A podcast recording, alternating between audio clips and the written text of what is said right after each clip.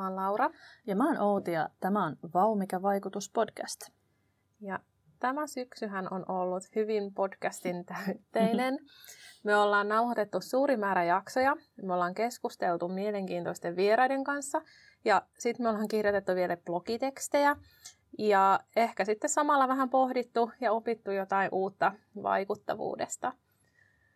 Ja me lanserattiin tämä podcast elokuussa ja juuri sen vuoksi, että me ymmärrettäisiin paremmin vaikuttavuuden ympärillä käytävää keskustelua. Ja meillähän on sitten ollut myös tarkoituksena auttaa myös tutkijoita ymmärtämään tätä vaikuttavuuden ehkä vähän haastavaakin käsitettä ja myös sitten omassa tutkimuskontekstissa. No kyllä. Ollaan myös tässä syksyn aikana tietysti pyritty kysymään hyviä vinkkejä ja ohjeita meidän kaikilta vierailta helpottamaan tutkijoita tämän asian ymmärtämisessä ja käsittelyssä. No, mitäs kaikkia teemoja me ollaan sitten tässä syksyn aikana ehditty koluta läpi? Ihan ensimmäisenä vieraanahan meillä oli täältä meidän Turun yliopistosta yhteiskunnallisesta vuorovaikutuksesta ja vaikuttavuudesta vastaava vararehtori Mika Hannula. Ja hänen kanssaan me juteltiin silloin yhteiskunnallisesta vuorovaikutuksesta ja vaikuttavuudesta täällä Turun yliopistossa ja sitten ihan yliopistokentällä yleisesti sekä sitten vielä vähän näistä tulevaisuuden vaikuttavuustrendeistä. Mm. Ja tässä jaksostahan me opittiin meidän vararehtorilta se, että yliopistoille sopii parhaiten faktoihin, tieteeseen ja tutkittuun tietoon perustuvien johtopäätösten tekeminen ja näiden johtopäätösten ja sen tieteellisen tiedon kertominen ja levittäminen sitten riittävän selkeästi sinne yhteiskunnan käyttöön.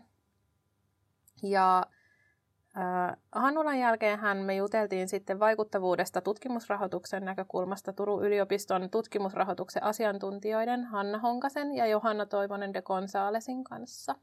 Joo, heidän kanssaan me keskusteltiin muun muassa siitä, että vaikka useimmilla rahoittajilla pääpaino on siinä tieteellisessä vaikuttavuudessa, niin tutkijoiden tulee myös kuvata sitä laajempaa yhteiskuntaa hyödyntäviä, hyödyttäviä vaikutuksia, muun muassa kestävän kehityksen tavoitteiden kautta. Ja näihin kestävän kehityksen tavoitteisiin perehdyttiinkin sitten tarkemmin meidän podcastin neljännessä jaksossa – kun keskusteltiin kestävän kehityksen tavoitteista ja vaikuttavuudesta meidän Turun yliopiston kestävän kehityksen asiantuntijan Jutta Mäkisen kanssa. Mm. Ja Jutan kanssa me puhuttiin siitä, että kestävän kehityksen tavoitteet saattaa kuulostaa tutkijoista vähän kaukaiselta ja abstrakteilta ja ehkä vähän vaikeasti lähestyttäviltä, mutta niitä on kuitenkin mahdollista ja tuleekin soveltaa siihen omaan tutkimukseen, koska kestävän kehityksen tavoitteista löytyy paljon erilaisia ulottuvuuksia, joista jokainen voi sitten löytää sen oman tulokulmansa. Ja tämä onnistuu tietysti vaikka ihan niin, että lukee niitä varsinaisia tavoitteiden alatavoitteita ja pohtii sitten millä tavalla ne voi linkittyä siihen omaan tekemiseen. Sitten viidennessä jaksossahan me saatiin vieraksi Suomen Akatemiasta johtava tiedeasiantuntija Jyrki Hakapää – ja silloin me keskusteltiin strategisesta tutkimuksesta ja avoimesta tieteestä sekä vaikuttavuudesta ja näiden yhteyksistä. Joo, hänen kanssaan juteltiin tosiaan erityisesti strategisesta tutkimuksesta, jossa on erityisen tärkeää, että se tieteen avoimuus tukee sitä yhteiskunnallista vaikuttavuutta. STN-hankkeissahan tutkijan tuleekin jo heti alkuvaiheessa esittää käsityksensä siitä, että miten tuloksia tullaan julkaisemaan ja olla myös tietoinen siitä, että missä sitä avoimuutta pystytään todella toteuttamaan ja missä ei. Ja Hakapään mukaan myös organisaatioilla, kuten nyt esimerkiksi yliopistoilla, on vastuu luoda sellainen tutkimus- ja toimintaympäristö, joka mahdollistaa vastuullisen ja vaikuttavan tutkimuksen tekemisen. Ja toki sitä pyritään tällä meidän podcastillakin sitten auttamaan. Mm-hmm. Seuraavassa jaksossa päästiinkin sitten heti perehtymään tarkemmin yritysyhteistyöhön ja vuorovaikutukseen. Turun kauppakorkeakoulun Center for Collaborative Researchin eli CCRn johtajan Antti Sauraman johdolla. Joo, Antin jaksossa me opittiin se, että yritysyhteistyö ja yhteiskunnallinen vuorovaikutus on Turun yliopistolle tärkeitä ja niihin liittyen Turun yliopistossa onkin kehitetty erilaisia palvelukonsepteja. Näistä palvelukonsepteista uusin on CCRn ja Tulevaisuuden tutkimuskeskuksen kanssa yhteistyössä toteutettava tulevaisuus Tislaamo-palvelu, joka on tarkoitettu sekä yrityksille että julkisen sektorin toimijoille lisäämään näiden organisaatioiden kyvykkyyttä ja ymmärrystä ennakoinnista ja tulevaisuustiedon merkityksestä. Tämän lisäksi me kuultiin myös Antilta vinkkejä siihen, miten tutkijat voisivat lähteä rakentamaan tutkimukseen liittyvää yritysyhteistyötä. Ja tästä me sitten ö, päästiinkin Turun yliopiston Investippulaivan jaksoon, missä projektipäällikkö Erika Lilja kanssa keskusteltiin vaikuttavuustyöstä, vaikuttavuusinfrastruktuureista ja vaikuttavuuspoluista, joita he on sitten Investissä erityisen onnistuneet, onnistuneesti tuoneet esille myös rahoitushakemuksissa. Joo, Investissähän on tehty hirveän paljon työtä sen vaikuttavuuden esille tuomisen eteen ja he ovatkin myös hienosti hyödyntäneet näitä itse luomiaan vaikuttavuuden rakenteita, esimerkiksi just vaikka näitä Laura sun mainitsemia vaikuttavuusinfrastruktuureita näissä rahoitushakemuksissa. Tuossa meidän jaksossa Erika kertokin muutamia vinkkejä siihen, että miten sitä vaikuttavuutta kannattaa jo siinä hakuvaiheessa kuvata. Investhän onnistui itse asiassa saamaan täydet pisteet Impact-osiosta yhdessä heidän merkittävässä EU-rahoitushakemuksessaan, eli kannattaa kuunnella sieltä hyviä neuvoja. Ja Invest-lippulaivahan koordinoi myös yhtä tutkijavetoista avoimen tieteen yhteisöä, ja sen kautta saatiin sitten vieras meidän englanninkieliseen erikoisjaksoon, joita nyt on tässä syksyn aikana tehty tämä yksi kappale. Ja tässä jaksossa me keskusteltiin apulaisprofessori Kasparvan Lissan kanssa vaikuttavuudesta ja avoimesta tieteestä. Joo, Kaspar on erityisesti pyrkinyt tekemään tutkimusprosessia avoimeksi ja luomaan käytänteitä siihen, miten tutkija voi tehdä omasta tutkimuksestaan niin avointa kuin mahdollista ja niin suljettua sitten kuin on tarpeellista, mikä on nimenomaan näiden avoimen tieteen periaatteiden mukaista.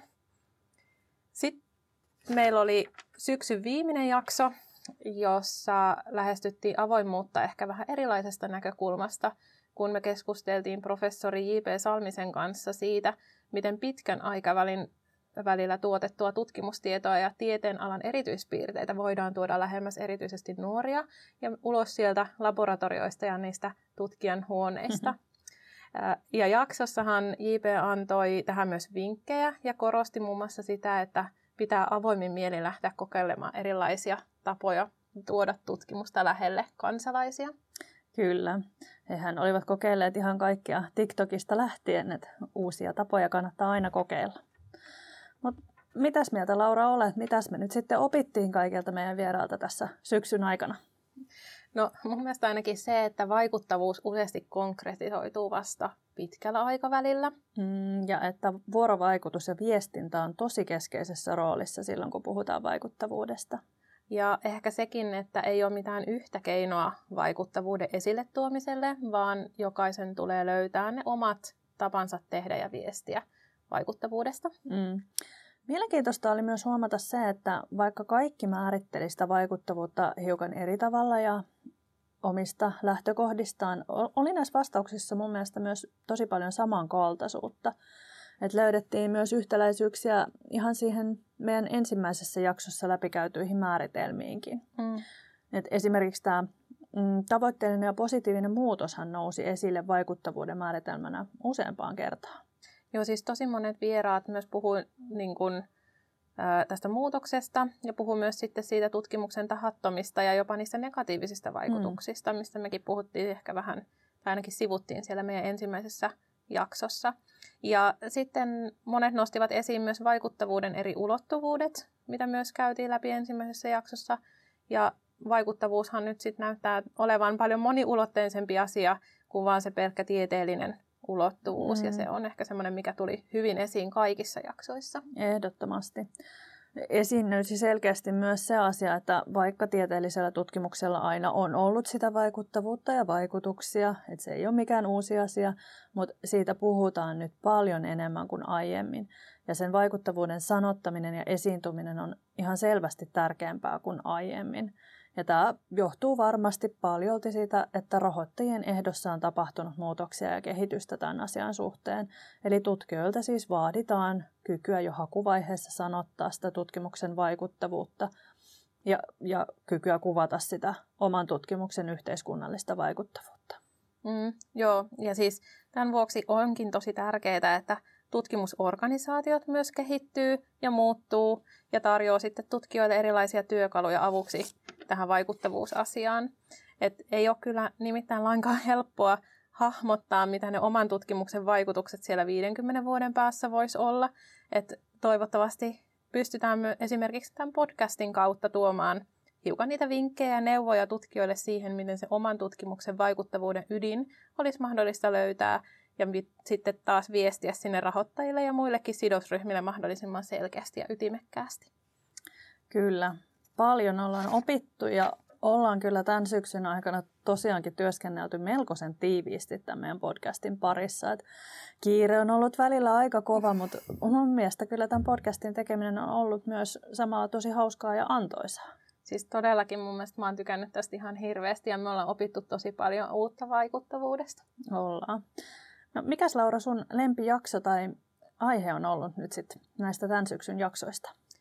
No mulle erityisen mielenkiintoinen varmaan ihan niin kuin omankin työn näkökulmasta on ollut tuo Jyrki Hakapään jakso, missä puhuttiin strategisesta tutkimuksesta ja avoimesta tieteestä. Ja se on just sen takia, että mulla se oma tehtävä liittyy keskeisesti tähän avoimen tieteen kehittämiseen ja edistämiseen Turun yliopistossa, niin tässä jaksossa esimerkiksi tuli tosi paljon sellaisia asioita, jotka suoraan liittyy mun työhön. No miten Sauti sulla? No siis kaikkihan nämä meidän vieraat on ollut ihan huikeita, mutta yksi ehkä omasta mielestä tosi mielenkiintoinen jakso oli tämä kemian popularisointiin keskittynyt jakso, missä meillä oli vieraana J.P. Salminen. Että heidän tämä luonnollista kemiaa-hanke on tosi näkyvä ja konkretisoi sitä vaikuttavuutta mun mielestä tosi hyvin. Että he on hienosti myös lähteneet rohkeasti kokeilemaan erilaisia tapoja tässä sidosryhmän viestinnässä. Että on YouTube, YouTube-videoita ja podcasteja ja niin kuin mainitsin, niin myös sitä TikTokia ovat kokeilleet. Mm, he on kyllä tehnyt tosi paljon tähän mm, asiaan eteen kyllä. ja kiinnittänyt huomioon hienosti. No, meidän podcast jää nyt tauolle tämän jakson jälkeen, tai oikeastaan lyhyelle joululomalle, mutta siis ei hätää. Me ollaan nauhoitettu tämän syksyn aikana ahkerasti jo kevään jaksoja, ja meillä on keväälle tarjolla tosi mielenkiintoisia aiheita ja vieraita, ja kaiken kaikkiaan me kuullaan 13 uutta jaksoa sitten keväällä.